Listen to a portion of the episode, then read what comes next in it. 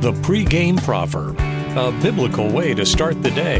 Here's John Rayner. Today's proverb shows us the hallmarks of a foolish, a wicked, or an evil person, and how these types interact with other people. Now, none of us want to be foolish, right? So, this also, while shows us about a foolish person, tells us what we can learn and how to be a righteous person. So, getting into the text, it's Proverbs chapter 18, and here is verse 2.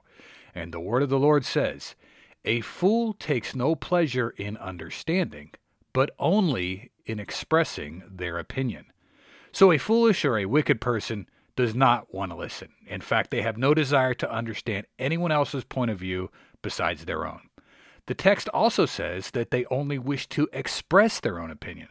And if we've ever talked with a foolish person, well, communication with them is a one way street. Lots of talking, but no one listening. So while we have an understanding of how a foolish person interacts with others, let's zero in now on how a righteous person talks. How does a godly person engage? Well, the righteous person wishes to understand, and rather than belching out their own hot takes, they want to understand why other people feel or think the way they do a reasoned, a nuanced take, a wise way to approach things. And a God fearing and an honest person wants to understand. And we can apply that on how we also approach not just dealing with other people, but more importantly, dealing with God's word. And we learn this in 2 Timothy chapter 3 verse 16. It says, "All scripture is breathed out by God and profitable for teaching, for reproof, for correction and for training in righteousness.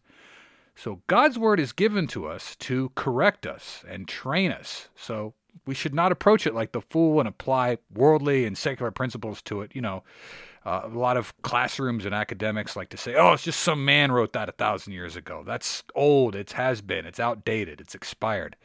But actually, Timothy today tells us that word is given to us by God and designed to give us a blueprint on how we should live our lives. So as we go back to today's proverb, points out how the righteous person is willing to understand that. Meanwhile, the fool is not trying to understand that and wants to broadcast their own foolishness. So let's strive not to be like the fools and just talk, but be more like the wise person and listen to understand.